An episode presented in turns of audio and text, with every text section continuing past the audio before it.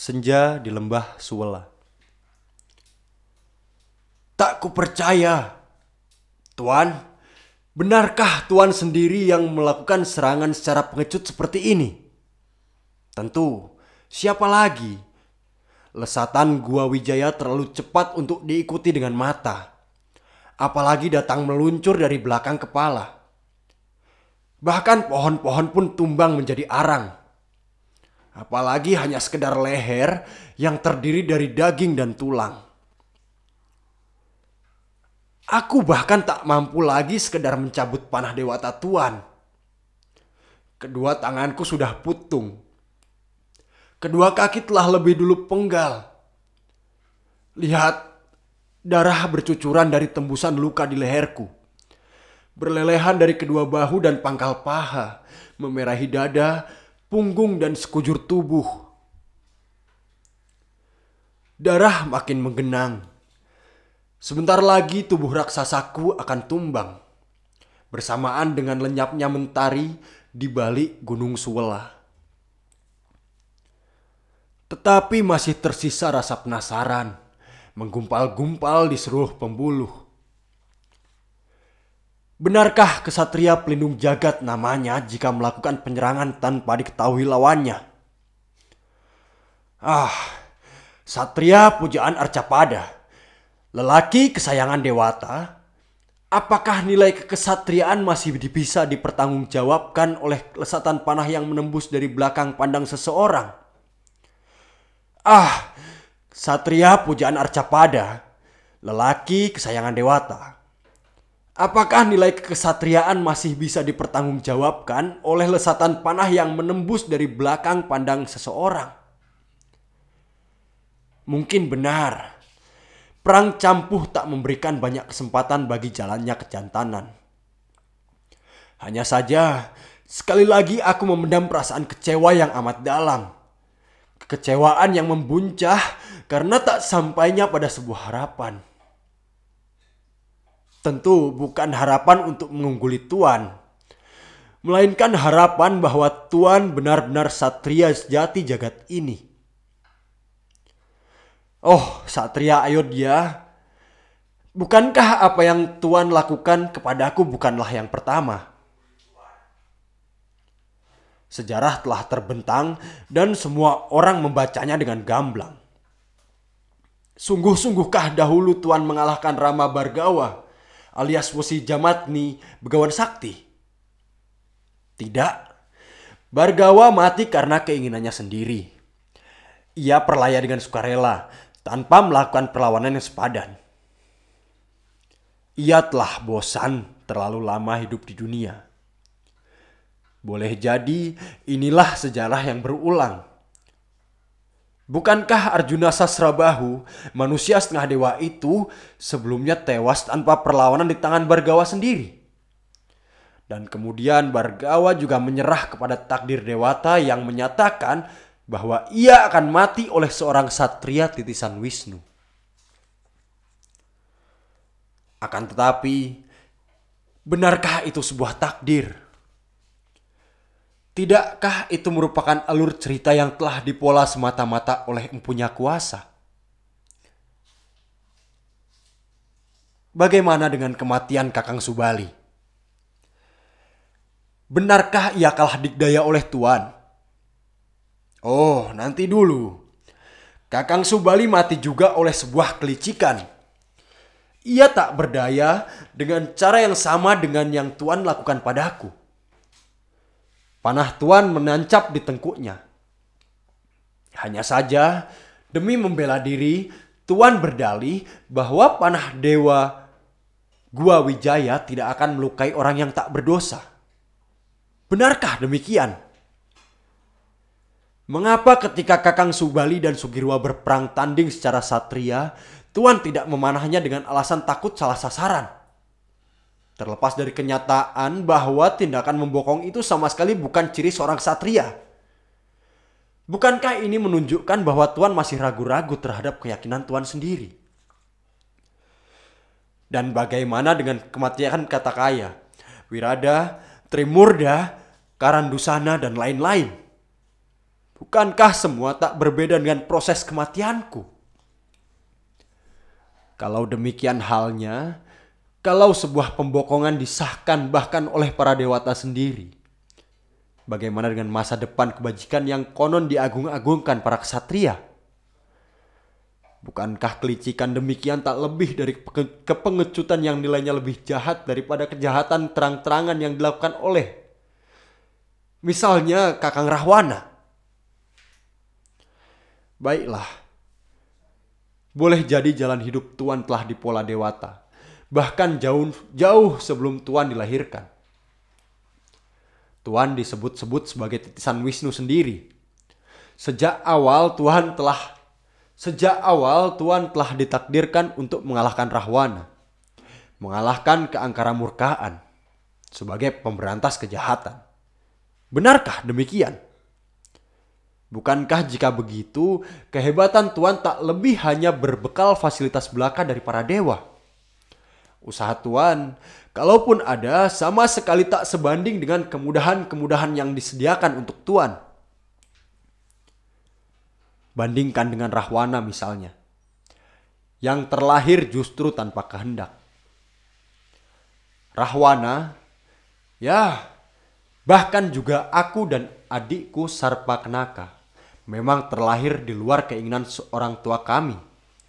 Ayahanda Wirs, Wisrawa dan ibu ibunda Sukesi. Bukankah perkawinan mereka itu sendiri tanpa rencana? hanya gara-gara sebuah cupu dan mereka sangat kecewa ketika secara berurutan memperoleh tiga anak bersosok raksasa yang lain adalah lambang keangkaran murkaan. Hanya adik kami si tampan Wibisana yang lahir berdasarkan keinginan melalui semedi yang sangat khusyuk. Akan tetapi kemudian Rahwana menjadi besar tanpa fasilitas dari siapa pun Adilkah persaingan antara Tuan yang didukung para dewata dan Rahwana yang mandiri? Dan toh dengan segala fasilitas yang diberikan oleh dewata, mengapa Tuan masih melibatkan sejumlah pihak lain yang sesungguhnya tak berkaitan sama sekali? Kalau Tuan ditakdirkan bisa mengalahkan Rahwana, mengapa Tuan membawa serta Kakang Sugirwa, Hanoman, dan berjuta-juta jiwa Laskar Wanara yang kemudian mati sia-sia? Kalau Tuhan mengemban tugas memberantas kejahatan, mengapa Tuhan bunuhi para prajurit Alengka yang kebanyakan tak tahu apa-apa? Lebih-lebih anak-anak dan wanita yang tak berdosa. Berapa banyak nyawa yang telah menjadi tumbal asmara Tuhan atas nama kebajikan? Berapa korban jiwa percuma atas nama kebenaran? Selain korban nyata di peperangan, ingat pula Berapa juta tumbak rimba yang binasa dalam episode Ramat Tamba? Oh, betapa saat itu gunung-gunung diratakan. Batu-batu dan tanahnya diangkut. Hutan belantara di udal-udal dan gajah-gajah, macan, kijang, burung-burung langka, semua mati sia-sia karena tak tahu mengungsi ke mana. Hanya untuk membangun jembatan pongah membelah lautan luas sebagai sarana penyeberangan tuan dan bala tentara tuan yang tak bisa mengarungi angkasa seperti Hanoman misalnya. Kalau Tuan ditakdirkan akan menewaskan Rahwana, mengapa Tuan tak langsung meluruk sendirian ke Alengka? Menantangnya bertarung secara satria. Jerikah Tuan terhadap ajian Pancasona milik Rahwana? Atau karena Tuhan tak bisa menyeberangi lautan sendirian? Atau Tuhan takut dikeroyok belantara bala tentara raksasa? Jerikah Tuhan terhadap ajian Pancasona milik Rahwana? Atau karena Tuhan tak bisa menyeberangi lautan sendirian?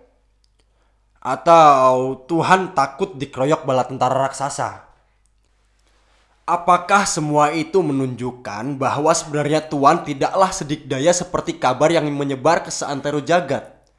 Tidak serendah hati sebagaimana layaknya seorang satria. Dan Tuhan berani tampil hanya karena dukungan para dewata. Penguasa dengan segala kemudahan dan takdir-takdir yang mereka ciptakan. Rahwana memang salah menculik Sinta, istri tuan tercinta. Tetapi ia melakukannya tanpa segelar pun pasukan. Marica sekedar membantu mengelabui dengan menjelma Kijang Kencana. Namun mengapa kesatria mumpuni seperti Tuan bisa dikelabui? Dan setelah Kijang itu Tuan lumpuhkan, di manakah gerangan Tuan?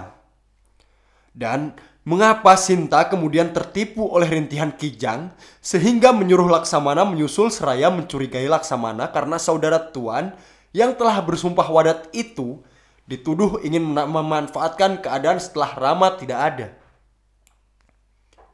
Kakang Rahwana kemudian seorang diri mencuri Sinta. Seorang diri menghadapi Jatayu dan seorang diri membawanya ke Alengka. Aku memang turun gelanggang bukan atas nama Rahwana. Tetapi aku juga berperang tidak sepenuhnya karena membela tanah air. Aku maju ke medan laga lebih disebabkan oleh sebuah gugatan yang telah lama bersemayam dalam mimpi-mimpiku. Dalam tidurku yang sangat panjang karena titah yang indra. Ya, sebuah gugatan terhadap tatanan besar yang berlaku di jagat kita. Bagaimana sebenarnya fungsi Dewata sebagai pihak yang bertindak memerintah kahyangan sekaligus arcapada? Bagaimana kita menempatkan sebuah persekongkolan, baik terselubung maupun telanjang, yang terjadi antara para dewata dan satria utama? Sejelas mana sebenarnya batas wewenang dan kekuasaan antara apa yang disebut pemerintah dan yang diperintah? Sejelas mana sebenarnya batas wewenang dan kekuasaan antara apa yang disebut pemerintah dan yang diperintah antara dewata dan para titah? Bagaimana mungkin bisa terjadi keracunan dimensi? Bagaimana mungkin bisa terjadi keracunan dimensi kesaktian dalam peristiwa Jatasura dan Maesasura misalnya? Atau puluhan kasus serupa? Mengapa dewa mesti minta bantuan Subali untuk menaklukkan kedua tokoh berkepala hewan itu? Mengapa Dewa meminta bantuan Rama untuk mengalahkan penyerang Suralaya padahal senjata andalan Rama sendiri pemberian Dewa? Bagaimana sebenarnya dasar dan alur cerita yang disusun penguasa jagat? Sebuah contoh kebajikan melawan kejahatan. Mengapa hanya para satria tampan yang boleh menjadi tokoh kebajikan? Mengapa hanya kesatria tampan yang boleh menjadi tokoh kebajikan? Mengapa raksasa-raksasa buruk rupa harus terus-menerus menjadi pemeran kejahatan? Tidakkah terbuka juga peluang bagi para ksatria berwajah tampan dengan busana, busana gemerlapan untuk juga melakukan penyelewengan yang justru umumnya lebih memuakkan karena diwarnai kemunafikan tingkat tinggi? Oh, kesatria putra Dasarata. Kata-kataku tentu saja tidak akan mengubah takdir yang telah ditentukan Dewata. Aku juga tak bermaksud mengubah sedikit pun jalan cerita yang telah dirancang secara rinci jauh sebelum kita dilahirkan ke dunia. Kita semua telah memainkan peran masing-masing. Tuan dan bala tentara Tuan memerankan kebajikan, sedangkan Rahwana dan pasukannya mewakili kejahatan. Seperti seharusnya kejahatan harus dimusnahkan, konon demi sebuah masa depan yang lebih baik. Toh kejahatan kami masih bermakna tanpa adanya kejahatan, apa fungsinya kedatangan Tuhan ke dunia?